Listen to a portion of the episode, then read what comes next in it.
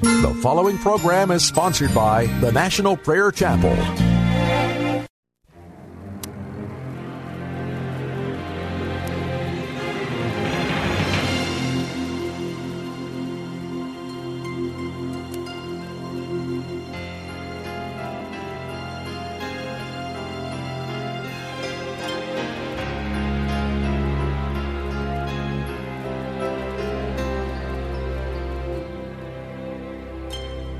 Today's broadcast is pre recorded. Welcome to Pilgrim's Progress. I'm Ray Greenlake, pastor of the National Prayer Chapel. We're here to talk about Jesus and about the journey. Many today are dropping out of church. They're not attending anywhere, even though they love Jesus Christ. They've simply gotten tired of the programs. They've gotten tired of the of the lectures. They've gotten tired of hearing the same thing over and over. Today, I'd like to just lay down some markers. Let's be really clear about what is the essential that we need. And of course, I would quickly say the essential is Jesus Christ, but let's be much more specific than that. What are the the absolute essentials for us to be in a healthy, growing relationship with Jesus Christ.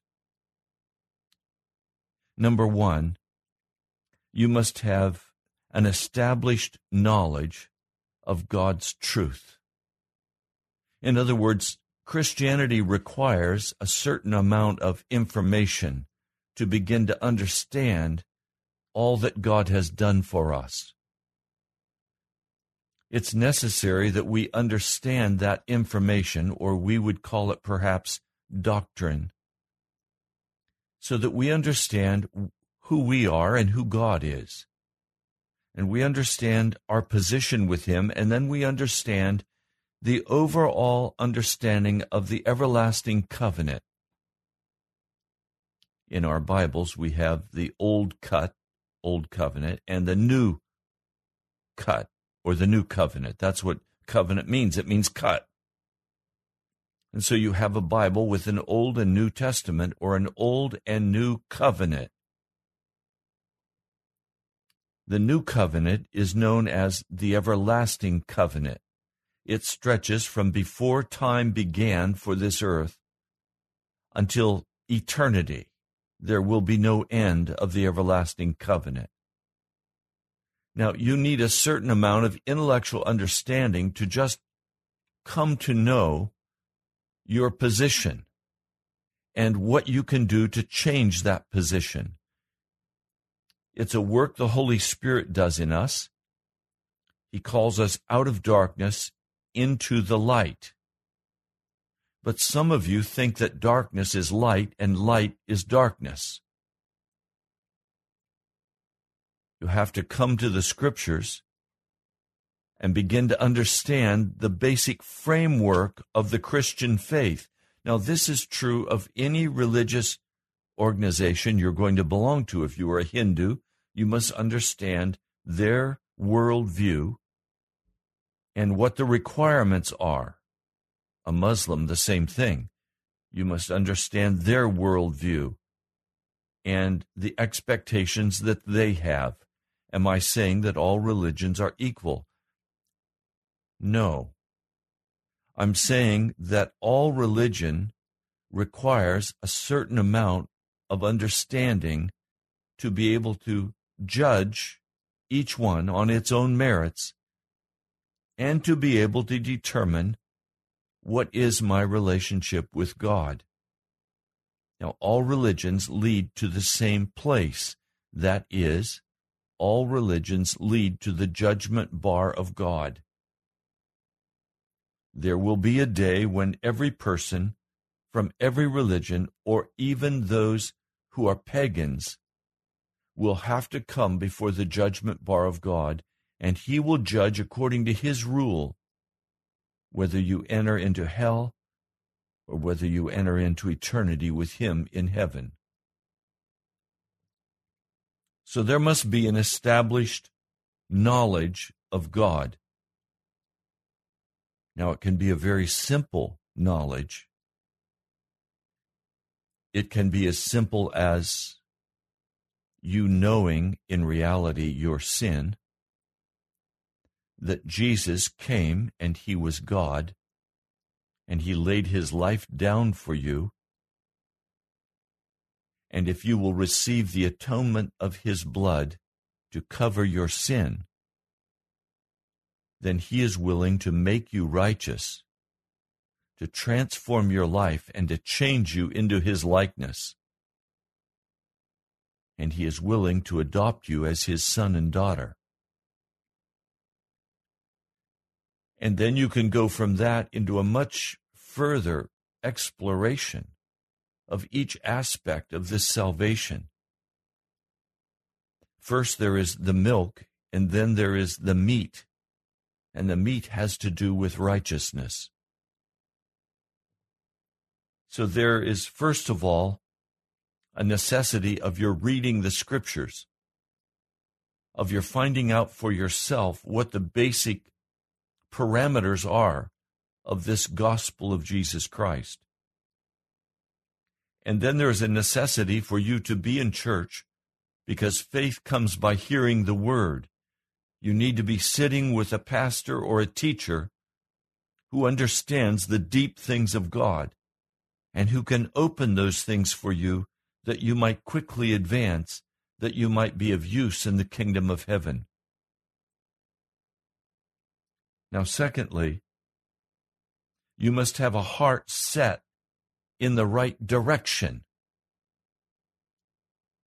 You must have a heart that has recognized its condition. And you are now crying out and saying, Oh God, I have to change. I can't continue walking this way. There must be a heart absolutely set in the right direction. The gospel is not primarily an intellectual understanding. It is not primarily agreement with the basic doctrines of Scripture. Doctrines are merely the path that lead us into the depths of Jesus Christ. So we need an established knowledge of God, of the doctrine of God, of the ways of God, of the truth. And then we must have a heart that is set in the right direction. And this is a work of the Holy Spirit. He calls upon us. He confronts us. He convicts us. And we submit to that. We submit to that work of the Holy Spirit and say, Wherever you want to take me, Jesus, I am on my way. Now, third, you must renounce those sins that lie next to your heart. You must renounce those sins that lie next to your heart. The knowledge of the gospel of Jesus Christ cannot save you. The devil has the full knowledge of the gospel of Jesus. He knows the scriptures backwards and forward. He can quote any text he chooses. He has memorized all of scripture. But he is not saved. First, because he refuses to set his heart in the right direction. And this has been true from the time of the Garden of Eden, the rebellion prior to that in heaven, and then he has utterly refused to renounce his sin, particularly the sin that lies next to his heart. Now, four, if you are going to be strong in the Lord, if you are going to walk with Jesus, you are going to have to conform your life to Jesus Christ. He is not going to conform his life to you. It is Christ in you, the hope of glory. So you must make the decision that you will allow the Holy Spirit, you will agree with God that your life should be conformed to Jesus Christ, that you should be made in the image of Jesus Christ. Now, this is going to take a great deal of hammering and chiseling on your life. The initial decision, however, to utterly renounce all sin is one that is quickly made. It can be made in a, in a moment, or it may take some people a matter of months, weeks, days, to pray through and finally say, okay, I'm done with sin. Now, Lord, teach me the knowledge of God. Teach me the way of salvation. Teach me, unfold for me the ways of God.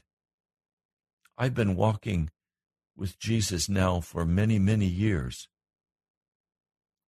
But I am still working in the area of discernment and understanding, and the depth of Scripture keeps unfolding, and I have not even begun to plumb its depths. In Jesus Christ are hidden all of the mysteries of God all science, all philosophy, all mathematics, every secret of the universe is found in Jesus Christ. Because according to the scriptures, Colossians 1, Hebrews 1, first, uh, the Gospel of John, the first chapter, in all of these places, it is very clear that Jesus Christ is God. And not only is he God, he is the creator God. So that when the scriptures say, in the beginning, God created the heavens and the earth, he's saying, in the beginning, Jesus created the heavens and the earth.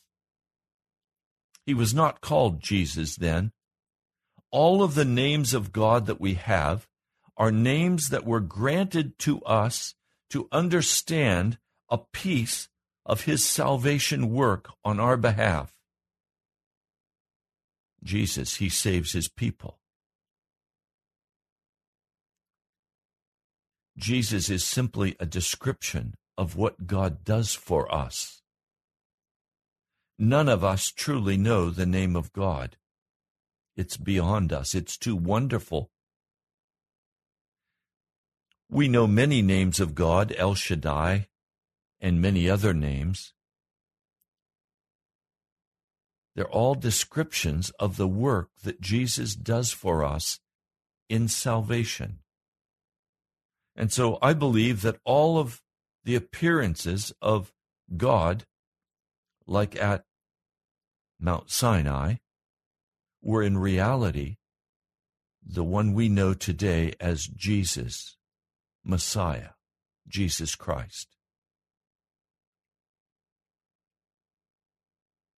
It's necessary then for us to understand the scriptures, to read them, and to be brought into a place where we will be conformed to the likeness of Jesus.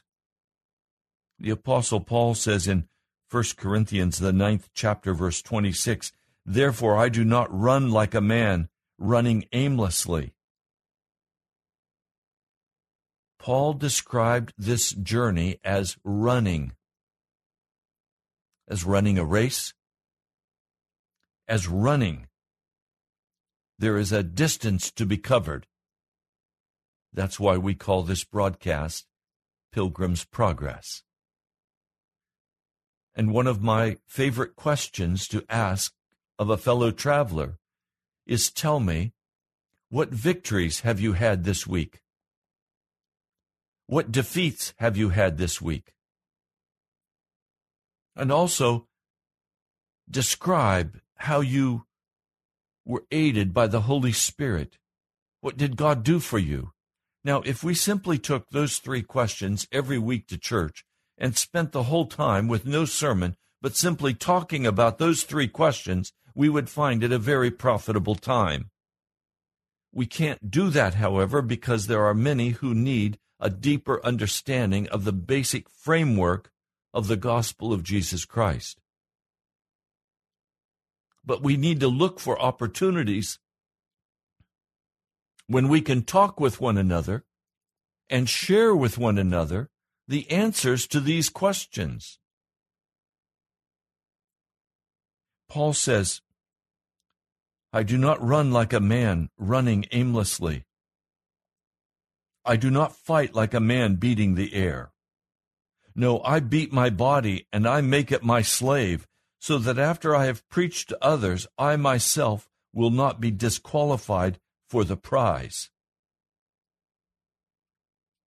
He compares this to a race where all the runners run, but only one gets the prize.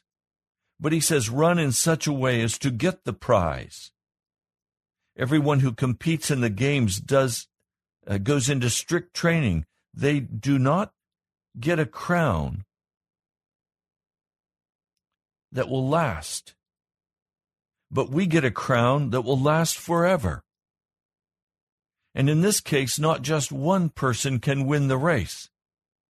We're all called to run, and we can all win if we have that basic understanding of what the gospel is about, and if we set our heart in the right direction, and we renounce the sins that lay close to our heart, and we allow our whole lives to be conformed to Jesus Christ, then we will enter into that heavenly abode. It is the work of the Spirit to conform our life.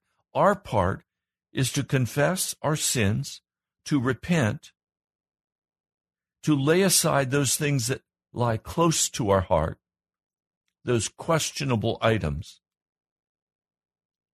Our part is to trust in Jesus as he works out this salvation in our lives. And we've been talking this week about Moses and about the children of Israel and the Red Sea these things are of great importance. They occurred, I read for you again 1 Corinthians, the 10th chapter. These things occurred as examples to keep us from setting our hearts on evil things as they did. In other words, this story of Moses that I'm sharing with you from the Old Covenant is of vital importance to you to identify for you the ways of God so that you will not act as they did and die in your desert.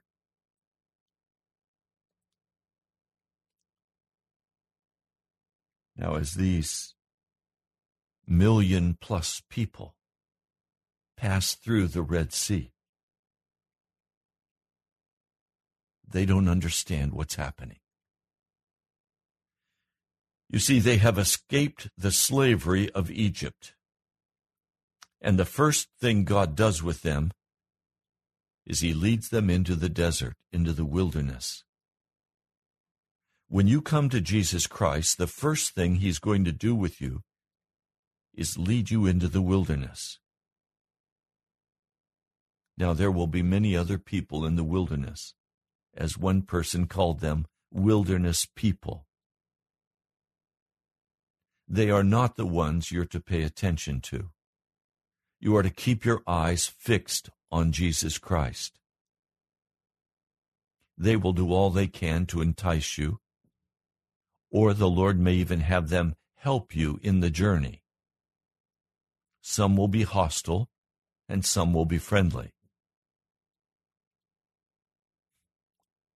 I remember when I graduated from seminary and I was sent to my first church district it was in western Pennsylvania. Du Bois, Clearfield, and Putneyville, a 200 mile round circuit. I was the circuit riding pastor. I went into that district absolutely innocent. But I quickly discovered Every church had its tension and its pressure. And I soon became so eaten up with anxiety that I could not function. I was so tied up in knots, literally, that one shoulder was down and one shoulder was up. And I began to look like an old man, wizened and bent. One woman in the church, a masseuse, came to me and my wife, and she said, Pastor, if you don't learn to do to deal with this anxiety, you're going to die as a pastor. You'll die young. And she said, I've seen this happen to many other pastors, and they finally leave the ministry because they can't handle the anxiety. As a young pastor, I wanted to please everyone in the church. I wanted to speak to everyone for every worship service, and so I would stand at the door and I would shake hands, and people would come through, and some would say very kind things to me, and others would come through and they would say things like, Pastor, you need to spend more time preparing your sermon.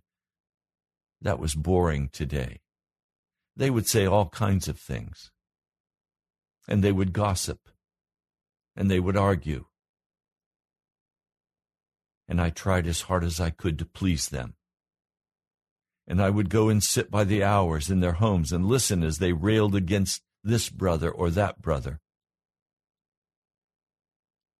I became so discouraged in that congregation. After about a year, that I said, I've got to get out of here. And I spoke with my, my bishop, and I was transferred to another church.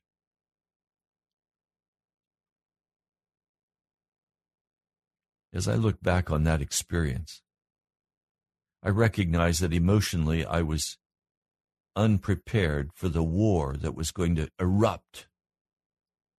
And now looking back, I recognize that I was much of the cause of that war. Because I thought it was about pleasing everyone. As I grew in ministry, I more and more saw the reality that it was not about pleasing anybody, except Jesus Christ. It was about speaking the truth in love and letting it lay, and some would move forward in their understanding of who Jesus is. Some would conform their life to Jesus, and others would be angry and leave. And I quickly found that that was not my responsibility. It was my responsibility to love with all of my heart my precious people as I do you who listen. But it was not my job to keep them happy. It was my job to keep them holy. And so I later, through painful trial, learned that I should only lift up Jesus Christ. And then I found that wonderful passage of Scripture where Paul says, I came among you to know only Jesus Christ.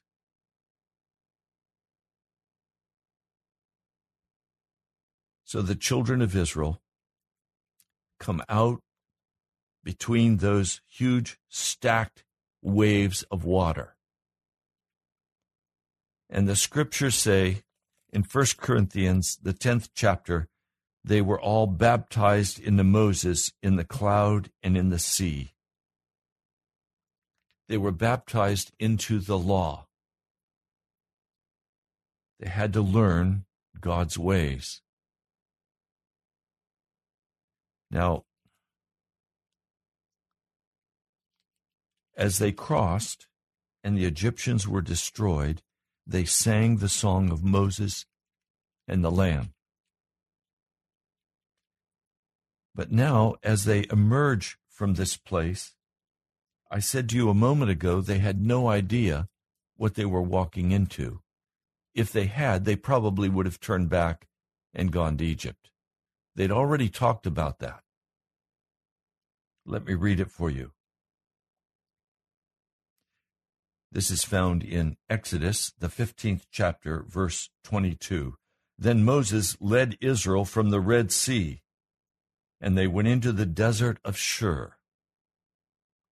For three days they traveled in the desert without finding water. The first thing that happens when a person decides they are going to follow Jesus, they're going to walk with him. The Lord God of heaven will make provision. He will deliver them from their slavery. He will deliver them from their sins. He will rescue them in his mighty power. He will claim them as his own. And then he'll take us into a desert. He'll take us into a desert where we must face the reality of our human condition. He will take us to a place of trial, to a place that will expose our hearts. Now, God has a difficult time getting a handle on our lives. Some of you are so slippery that God has not been able to get a handle on you, and He's finally just let you go your way with your sin. There has to be something in our heart. That's why I said a moment ago, you must have a heart set in the right direction when our heart is set in the right direction and we want something from God, then He can begin to get a handle upon us.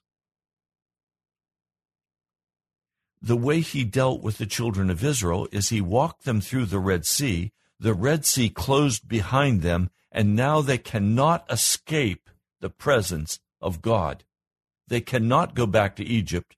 If they try to go back to Egypt, they cannot open the Red Sea. And if they try to go back to Egypt, they cannot walk safely from where they are to Egypt. They would first die for lack of water and food. They are trapped in the desert.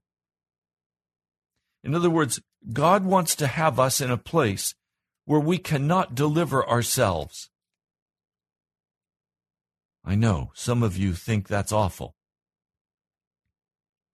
Some of you want very much to be in charge of your life and you'd like to add a little sprinkle of Jesus on your life.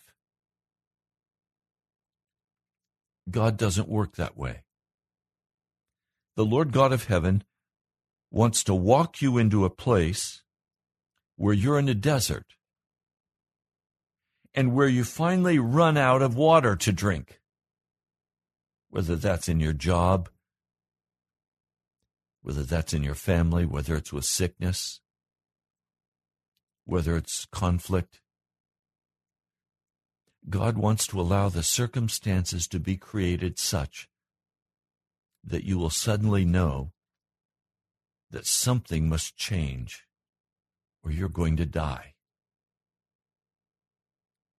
He's taken this slave people out of the bondage of Egypt, but now he must teach them the ways and the culture of God now he must teach them not the culture of the Egyptians, that must be stripped out. And may I be very blunt with you, please?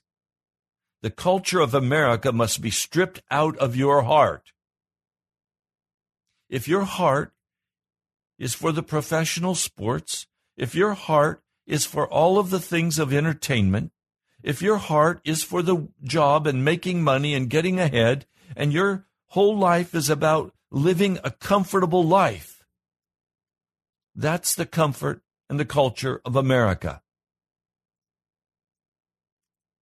And Jesus has to begin now, if you're going to be a true follower of His, to strip all of these things out of your heart because they grieve and block the Holy Spirit from being able to conform your life to Jesus Christ. What you read, what you look at on the television, what your thoughts are through the day, what your goals are. if these are conforming with the goals of this world and of American culture, this is what must be stripped out of you and replaced with a new understanding of who God is and what He wants to accomplish in your heart. They're now in the desert. They cannot escape. They go joyfully. I can imagine with singing and dancing, they go out into that desert. But each day passes and they don't find any water, and their livestock is beginning to suffer, and the water that they're carrying with them is beginning to run out and be brackish. They need fresh water. And they recognize three days without water and you will die. Well, they had water they were carrying with them, but that soon was exhausted as they cared for their families and as they cared for their livestock. And after three days, they finally come to a place called Marah. But they could not drink the water because it was bitter. Please, this is a way of God. He will bring us through, and it looks like, okay, now we're taken care of. And then you go to it, and the water is bitter, or it's stolen away from you. You lose what you think you had that would save you. And the people begin to grumble. They begin to complain. And they're saying to Moses, What are we to drink? Come on. We've got to we've got to have good water to drink or we're going to die in this desert. Part of what you have to understand, please, my brother, my sister, what we're dealing with here and why I spend so much time to come and talk with you about this is that this journey is a life and death journey. And it requires the very finest of your energies and your thoughts. It requires your time. It requires your money. It will take everything you have to make heaven. You cannot coast into heaven. It is a wake up time to search after Jesus. You're not going to coast in on some pleasant little story. You're not going to get there without great cost. Sometimes I say, we have to have truth in advertising if I'm to say to you, Oh, my brother, my sister, come and receive Jesus as your Lord and your life is going to be wonderful, I'm lying to you. If you receive Jesus Christ as your Lord and Savior, your life is going to be destroyed as far as American culture is concerned. You're not going to have that wonderful life in Jesus. When we come to Jesus, our life is transformed into his likeness, and now everything about our life is the kingdom of Jesus. Everything about our concern is how do I advance the kingdom of God, not how can I use the kingdom of God to comfort myself in my pursuit of my own goals and my own wickedness. You know, everything you see today, from the movies that are coming out the slaughter and mayhem on every hand, the circus and bread, the professional sports, all of the hobbies. As I shared with you earlier, visiting a dear brother who listens to this broadcast, visiting him in the nursing home and watching as they dance and sing and do everything they can to keep everybody numb while they wait to die. I want to go in and say, My dear brothers and sisters, don't you understand? You're dying. Are you saved? Is your life conformed to the life of Jesus? There's nothing like getting old to see who you really are. Remember, as my mother was in the nursing home, sitting with her and holding her hand as she grumbled and grumbled and grumbled. And I finally had to very gently say to her mother, You must decide what you are to become.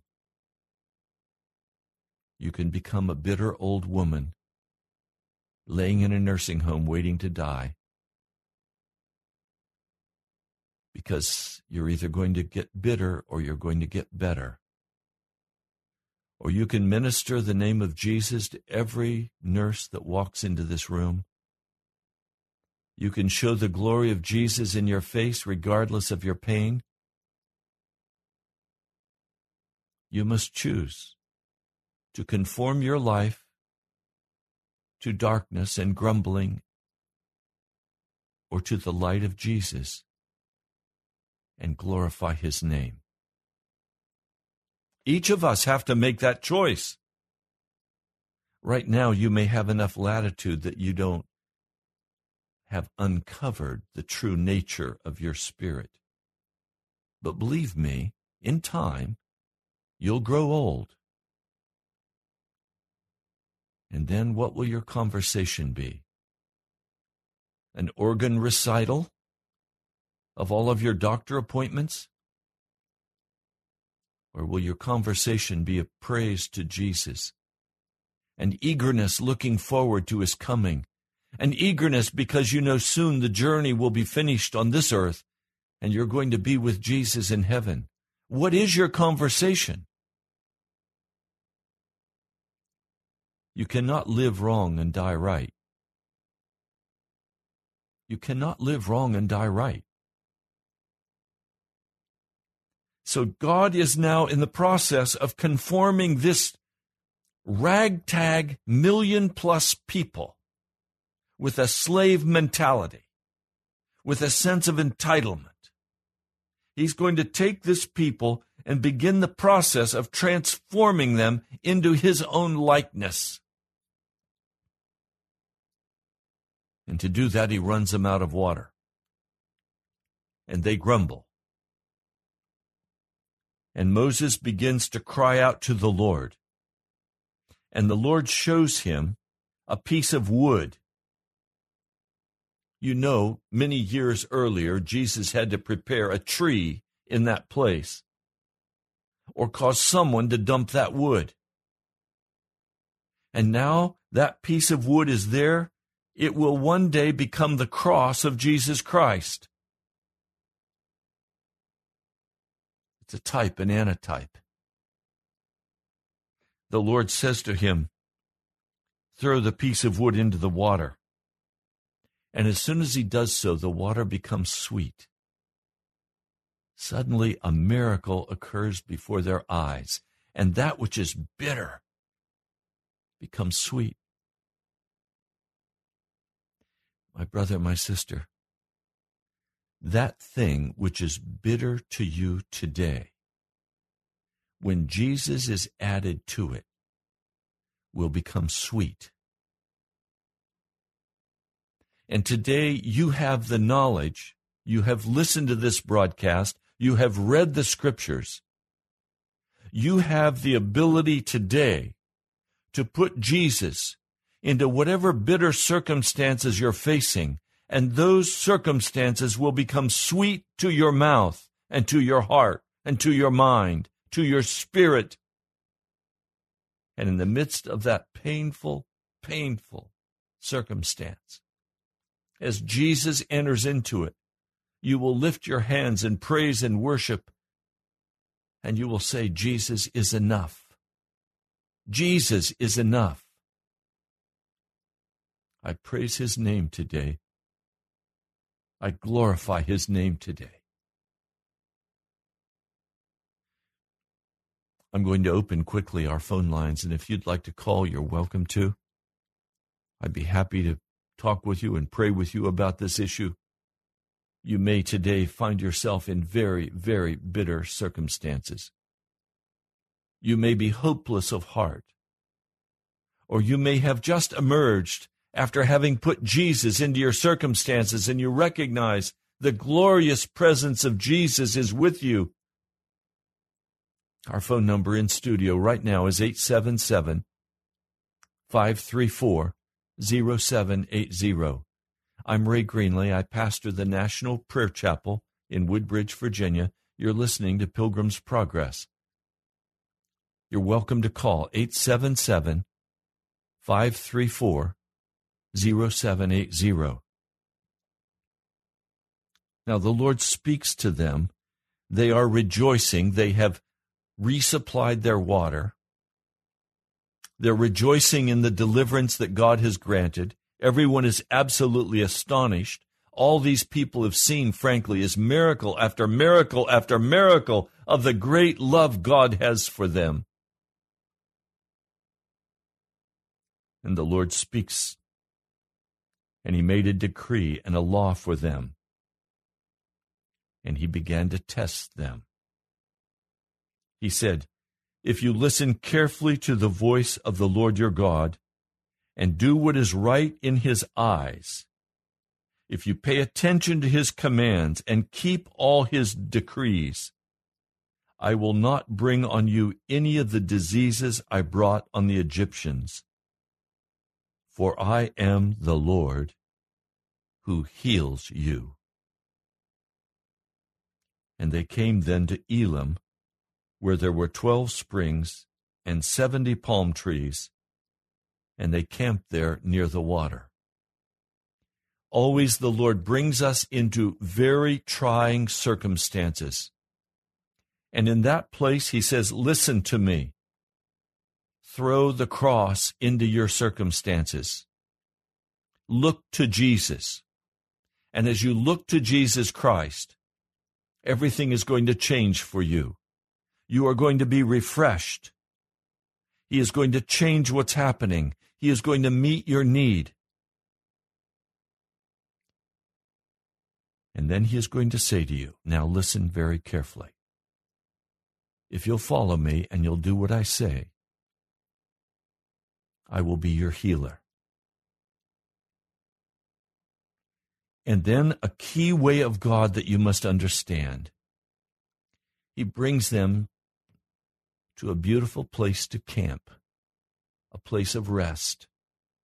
They've gone through this horrendous experience of being birthed out of Egypt.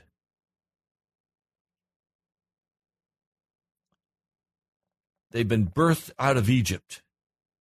They've been brought out with great power, but great tension, and they're exhausted. They've crossed through the Red Sea, and now God has brought them to a place of rest. He always does that for us. We have a caller. Welcome, Kevin. What would you like to share? Welcome. What would you like to share? Can you hear me, uh, Pastor Ray? Can you I hear can, me? I can hear you, yes. Okay. Um, anyway, I just need prayer. I'm in a situation where I'm exactly tempted to do that. We experience some uh, just a just a sense of betrayal um, just in our complex that we serve, and we have to be out and uh, you know, as soon as possible. And uh, my wife took sick at the same time; she was hospitalized, and um, and there's some other things have gone down, and I just need prayer that I will not take that route. I mean, Jesus is that which makes it sweet. Yes. And I'm going like, Lord God, if there's now a time I ever needed that word, it is right now. Yes. So I just need prayer, my brother. I certainly need prayer that I will do, that I will trust Jesus and not get into my emotions. Let's pray. Amen. Lord, my dear brother has come in very difficult circumstances. But I know that in those difficult circumstances is when you can get a hold of this family's heart and set a direction. You're in the process of testing them. And I pray now in the name of Jesus for their deliverance. We together cast that piece of wood into these circumstances and ask that you would bring out of this very painful time a testimony of such power that you, Jesus, alone are enough and you have delivered them. Lord, I ask that you look with mercy upon this family and surround them with the arms of love and compassion and deliverance because that's what you promised you would do. And Lord, this sickness that is upon my brother's wife, I command that in the name of Jesus to depart from her now. Good God. Thank you, Jesus. Lord, I ask that that sickness be gone. You said right here, I am the Lord who heals you. I'm asking in the name of Jesus that you would heal her right now and strengthen her according to your word. Lord, would you make a way where there is no way? In the desert, there is no way except death. But you, O God, are our refuge, our shelter in the time of storm. You are our Pesach. Lord, this brother and sister, I hide them now under the wing of Jesus for that full deliverance. Thank you, Jesus. And we praise you, Jesus, and I'm eager to hear the testimony that you have delivered them. Hallelujah. Thank you, Lord. I pray in your holy name. Amen. Amen. Let me know what Jesus does because he is doing something. Amen. I believe it. I believe it. You know, I, I, I just feel like a load's been taken off me already because I, I left here kind of juiced up, uh, Pastor. I left on my way to work kind of juiced up, and that's when I can be uh, tempted. So I just thank God for His word and for your prayer. They've worked together to give me some peace, and I'm heading on down the road, trusting God. My brother John, be in touch. You got it. God I love you. Bye-bye. Bye. I hope even with the interference you could hear this brother who right now, and would you all just agree with me in prayer, that this brother would have the wood of the cross thrown into his circumstances.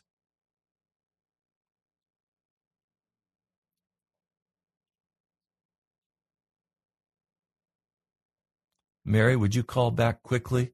And I'll be happy to talk with you. And if not, I'll simply pray for you. Do you know what the issue was, Mr. Producer? Okay. Okay, try and check. Our phone number is 877 534 0780. You're welcome to. Okay, welcome, Mary. What would you like to share, or what would? How could I pray for you? Hi, Pastor.